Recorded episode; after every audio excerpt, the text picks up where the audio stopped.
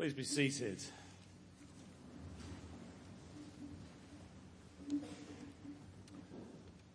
Over the centuries, there have been numerous attempts to address the question as to how the events of Good Friday and Easter have any effect on our lives.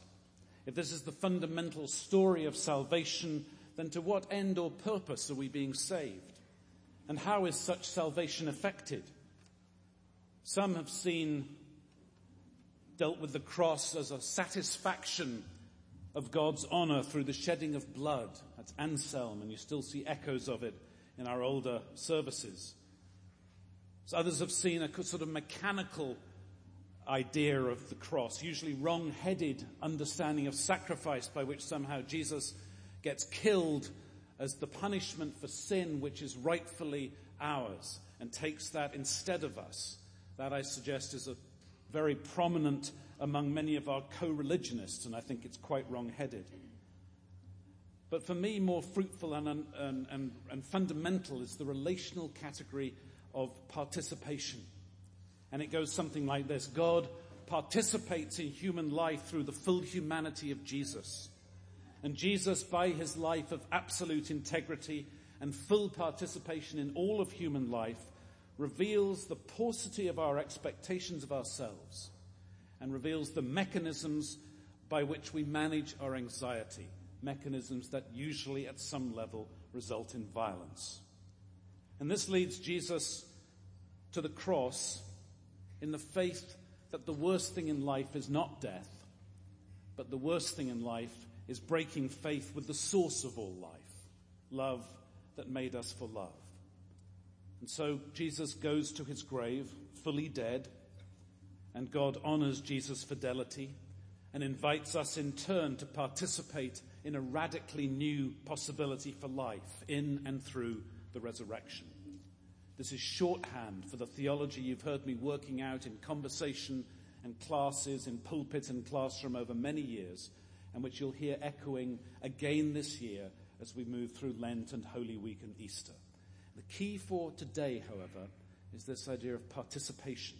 God participating in our life in ways that open our minds and our hearts to new life, calling us to participate in the kind of life for which we were created. All the words we use to talk about God's, the effect of God being in our lives and God being in our midst point to this. Salvation, atonement, healing, forgiveness, vocation, justice, all the other ways by which we describe the effects of God's presence in our midst. And so Lent, we imagine as a journey, a journey in which we participate with Jesus toward Jerusalem and the inevitable events that will occur there.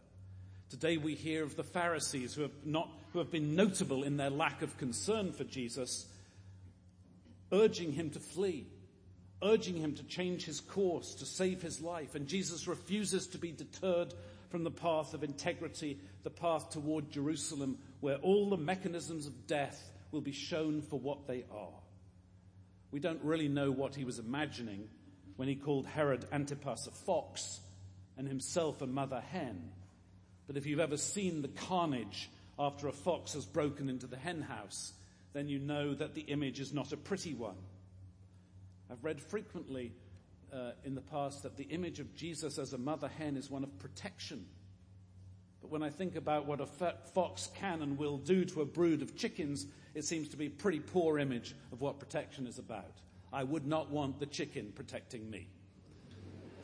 So it's about something else. The emphasis here appears to be more on the gathering. How often have I desired to gather your children together as a hen gathers her brood under her wings? Jesus appears to be lamenting the reality that so many in Jerusalem will not heed his prophetic words and gather for the way of life along with him. How could we not recall the lamentations of Jeremiah, who wept over the fate of Jerusalem, promising the people that in spite of their belief in the inviolability of Zion, God would destroy the city if they did not return to the ways of the Lord. And indeed, that's what happened. My eyes do fail with tears my bowels are troubled. My liver is poured out upon the earth for the destruction of the daughter of my people. What thing shall I liken to thee, O daughter of Jerusalem? What shall I equal to thee that I may comfort thee, O virgin daughter of Zion? Jerusalem, Jerusalem, Jerusalem. Surely Jesus' desire here is that he can gather others into the way of life, the way of costly grace, the way of integrity in the face of all of the things that keep Jerusalem and, of course, each of us stuck in the ways of destruction. Whether it's complacency, material well being, whether we scoff at the old stories, or whether we scoff at the rather odd practitioners of various religious traditions, or whether we're filled with disgust for those who would use God for the purposes of political demagoguery and on and on, whatever it is that keeps Jerusalem and us stuck, Jesus yearns for us to set it aside and be gathered under the wings of love. Now, Jesus will show us many of the ways in which we deal with the fundamental anxiety of living in a compromised world and the consequent anxiety in our various relationships. And he'll do it, he shows how we do it by creating scapegoats and doing violence to them. You've heard me before talk about two parents with anxiety in their relationship and they focus on the child and the child winds up bearing the symptoms.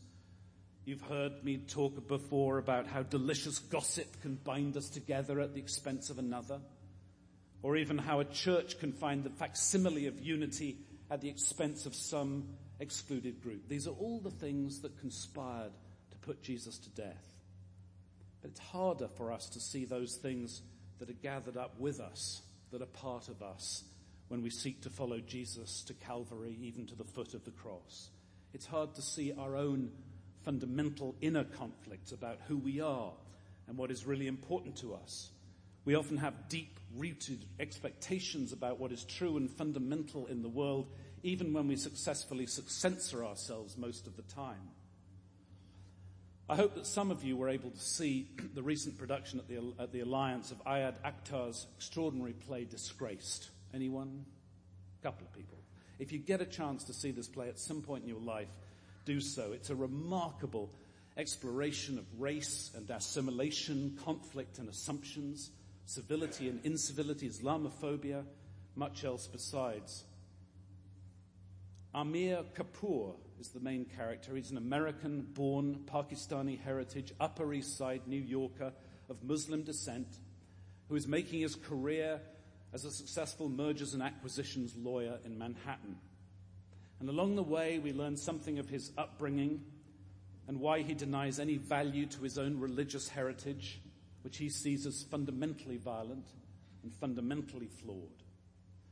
But at a dinner party with friends, I'm not going to unpack the whole story, but at a dinner party with friends, notably with plenty of alcohol to loosen everyone's inhibitions and tongues, we see him reverting to some very deep stuff from his own heritage and childhood, of which he will be deeply ashamed. I won't go into how shocking is the behavior of everyone at the party, but in just one example, Amir, under duress, spits in the face of his Jewish friend. Something very deep within him, very ancient, something he's rejected. And then he beats his wife, does violence to her. He acts out of his reptilian brain that oldest part of our, all of our evolving brains. The back part here is the part we share with reptiles, and it's deadly serious. And it's, it's reactive, it bypasses thought. The cortex in the middle is shared by mammals. It's the center of, it's what we, we, we share with them, the capacity to be playful, think puppies. The neocortex, or the newest part of our brain, is the seat of higher thinking, art, creativity, philosophy, and so on. And whenever we become deadly serious about anything, then we're being reptilian.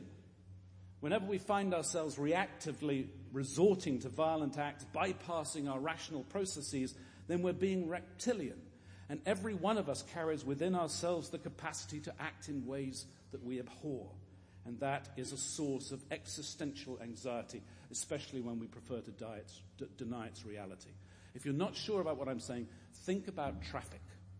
Think about how you respond in traffic. I mean, we're talking about reptiles in cars, right? we might think we're immune until we find ourselves suddenly having feelings about, which we can't even name, about a black man or a white woman or the child of an Hispanic immigrant in the White House. We'll end up doing violence to ourselves or others if we're not careful. It might, be feel, it might feel good to be in the crowds at a political candidate's rally in this election, but that good feeling in those rallies is always over against some other. It's the reality of Jerusalem, and it's the power of the raw power of the fox. And we do better to allow ourselves, warts and all, to be gathered under the mother hen's wings. Vulnerable? Yes. Headed to Calvary? Yes.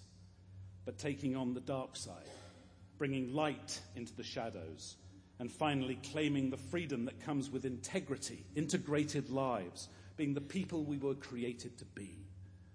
The Lord of the universe participates in our lives so that we can be gathered into participating in the real life, the liberating life for which we were made.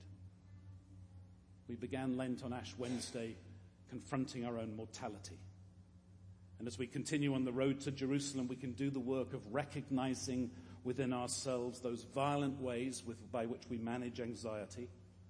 We can resolve to hear the prophets and turn again to what is of true and ultimate worth, gathered under the wings, participating in the life of the Son of Man, the human one, the one of absolute integrity, the source of our reasonable and holy hope.